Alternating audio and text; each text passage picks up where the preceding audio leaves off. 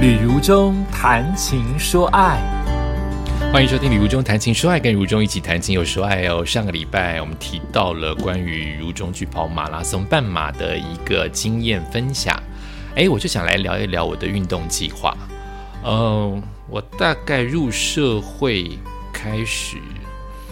其实我的体育很差，大家都知道哈，就是我没有什么体育细胞。那呃，一方面是因为我。呃，对于运动并没有找到适合我的运动，以及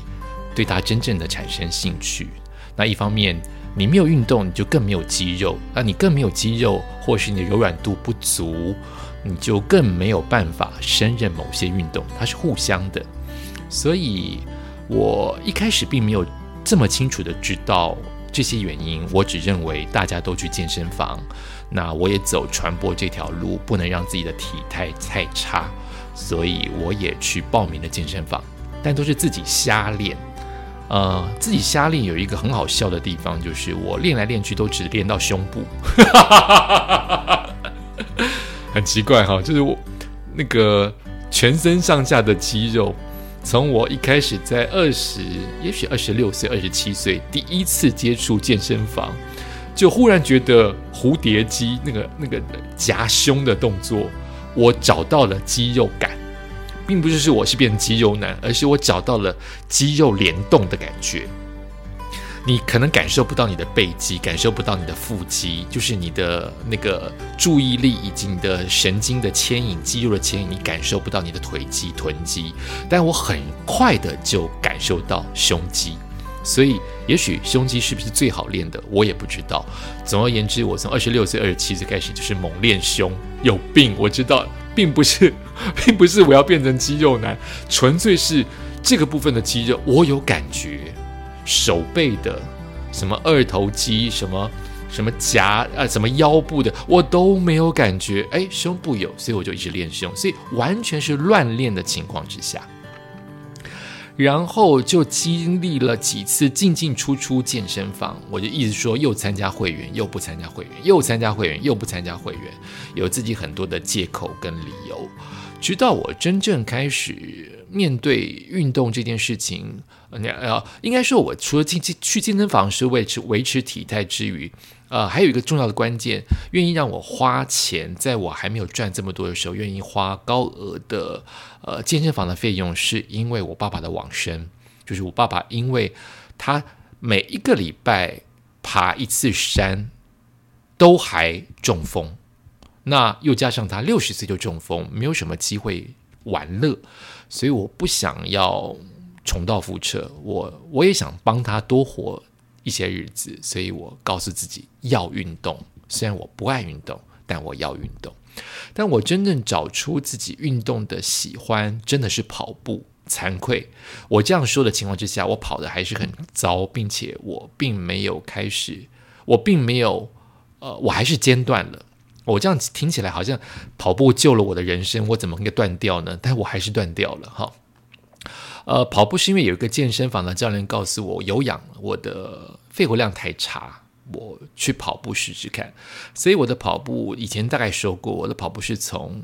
公园的操场大概两百公尺，我从跑两百公尺会喘到挂了的感觉，到毅力的告诉自己，明天多跑赢一个老人就好。后天多跑到垃圾桶那边就好，在大后天多跑到大树那边就好。所以每一天大概加个五公尺、十公尺这样子的累积进步，慢慢进步到可以一次跑。呃，最厉害的情况就是一次可以跑二十。哦，当然，东京马拉松我参加过全马，唯一的全马是东京马拉松，中间也有休息，但没有休息，一直往下跑的最远记录大概就三十 K，有这么一次，我就是疯狂的跑了三十 K。那因为跑了，脑内啡出来了，帮我度过了很多难关，我就更觉得跑步是一件很棒的事情。它几乎没有花什么钱，但也因为跑步，你看，我不是因为健身房才开始买自己的装备。我去健身房都非常丑，不会像别人都穿的非常好看，让自己很时尚。我穿的非常丑，我就是一个节省的孩子。可是跑步，我开始注意到要穿适当的工具，会让我跑得更愉快。比如说，我一直都是穿棉的 T 恤去运动，我跑步才开始穿排汗衫，才开始有呃那个那个 Under Armour 的哎那个那个那叫什么紧身的贴身衣。哦，就开始自己慢慢的开始雕塑自己，开始穿啊短裤，开始穿真正的呃，也许飘裤，啊，才才才开始买贵桑桑的跑鞋，而都是跑步给我的愉快跟成就感，我想突破之后，才在工具当中、装备当中才开始晋升，不然其实我就是。家里有什么吊嘎就穿吊嘎，有球鞋就穿球鞋，有休闲就穿休闲鞋，没有去专门去着重在于呃那个跑鞋这件事情。那参加马拉松就开始有成就感。我从跑十 K 开始喘，我不是一开始就能跑三十 K，我好不容易可以撑到一天可以跑个六 K、八 K、十 K，还是很累的情况之下，我不参加了我第一个马拉松，就叫做九三军人节马拉松半马。大雨，超大雨，但那次大雨我还是跑跑停停，有走路的情况之下，因为大雨哦，没有没有。第二次以后的马半马我都一次跑完，几乎没有休息，几乎表示我第二三次还是有休息。呃，不不包括补给啊，补给一定会停下来，不包括补给，我还在路上有走个一两下，大概是前三次马拉松我都有，但我跑完了。哎，我觉得跑完这件事情真的给我很大的鼓励耶。真的你会不计较，你会不计较自己成绩有多烂，你只希望不要被关门，就是这个想法啊。然后觉得跑完了好愉快哦，觉得自己好棒哦，好像英雄哦。就别人已经赢我了一一小时，别人可能赢我了五十公，呃不不不，别人可能赢我了五 K，赢我十 K。我还是跑完了耶，我们都属于跑完那一群呢，这让我觉得很有成就感。可是我上一次也说到了，因为眩晕的关系，我是真的被自己吓到了哈，因为眩晕太痛苦，太太太太太太痛苦，所以当时的眩晕是因为一次跑得很累的情况之下，晚上就大发作，是我人生第一次大发作的眩晕。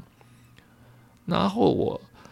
呃，很容易就想到可能是跑步太过头了，因为我体脂也降低，感觉应该是状态越来越好，却发生了眩晕，好像制止我在这么疯狂的每一天跑。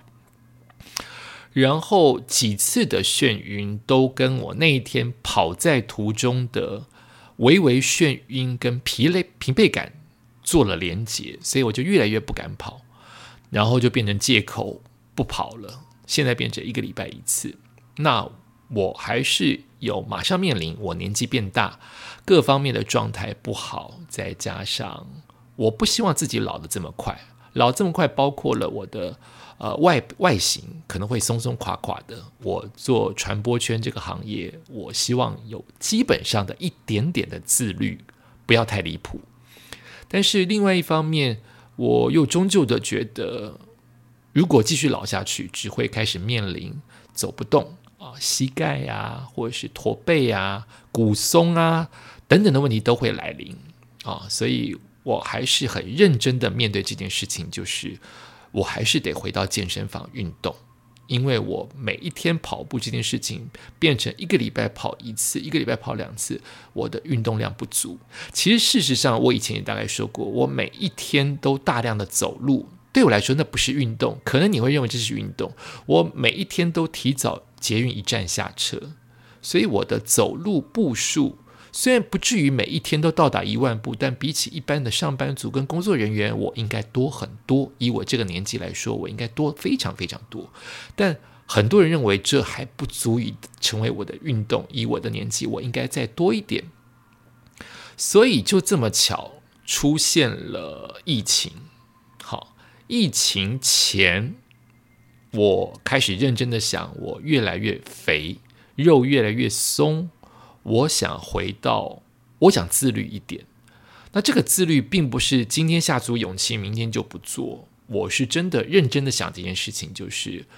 我每一次放弃一段时间的运动，再回来都好累。年纪大就是这样，你不能因为一两天的休息就会恢复，一两天的休息。不仅是恢复不了你的体力，而且你恢复不了在当年做的重量，跟当年你的体脂，跟当年你的消化代谢，通通都不一样了。我最近跟一个练得不错的艺人朋友呃聊天，再再加上我之前也有很多的朋友是练得很好的人啊，练得很好就只能自律，你只要自律，你非得自律才能够像外面的人像艺人这么漂亮。那一些名模，那一些练得很好八块肌，那一些女子跑得很厉害。都身体有肌肉的人，他们都是大量的训练以及极克制的饮食，真的没有像我这种认为我今天练这么多了，我应该给自己犒赏一个吃一个甜点呐啊啊，动不动就吃面包啊，动不动吃甜食，没有这件事情。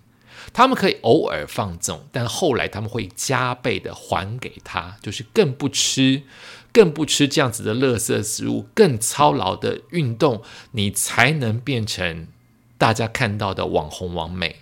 不然没有办法。这是我得到的结论，没有那一种，除非你用不自然的侵入式的方法去把它开刀或怎么样，不然每一个八块肌的人，他们几乎都是天天运动，就这样子，没别的，天天运动，再加上你吃的很克制，你一定要吃。非常充足的蛋白质跟淀粉要配合，配合一点脂肪，配合维生素，一定要这么的克制，你才能够有漂亮的身体。所以我认真的想这件事情，我就在想说，如果我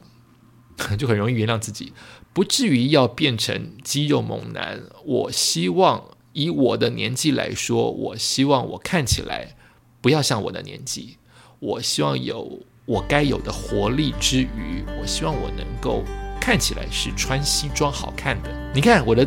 我的，我的标准这么低，我不是说要变变成六块肌的肌肉男，我也不是要变成小鲜肉，我只是告诉自己，我这个年纪，我希望年轻一点，不要老这么快，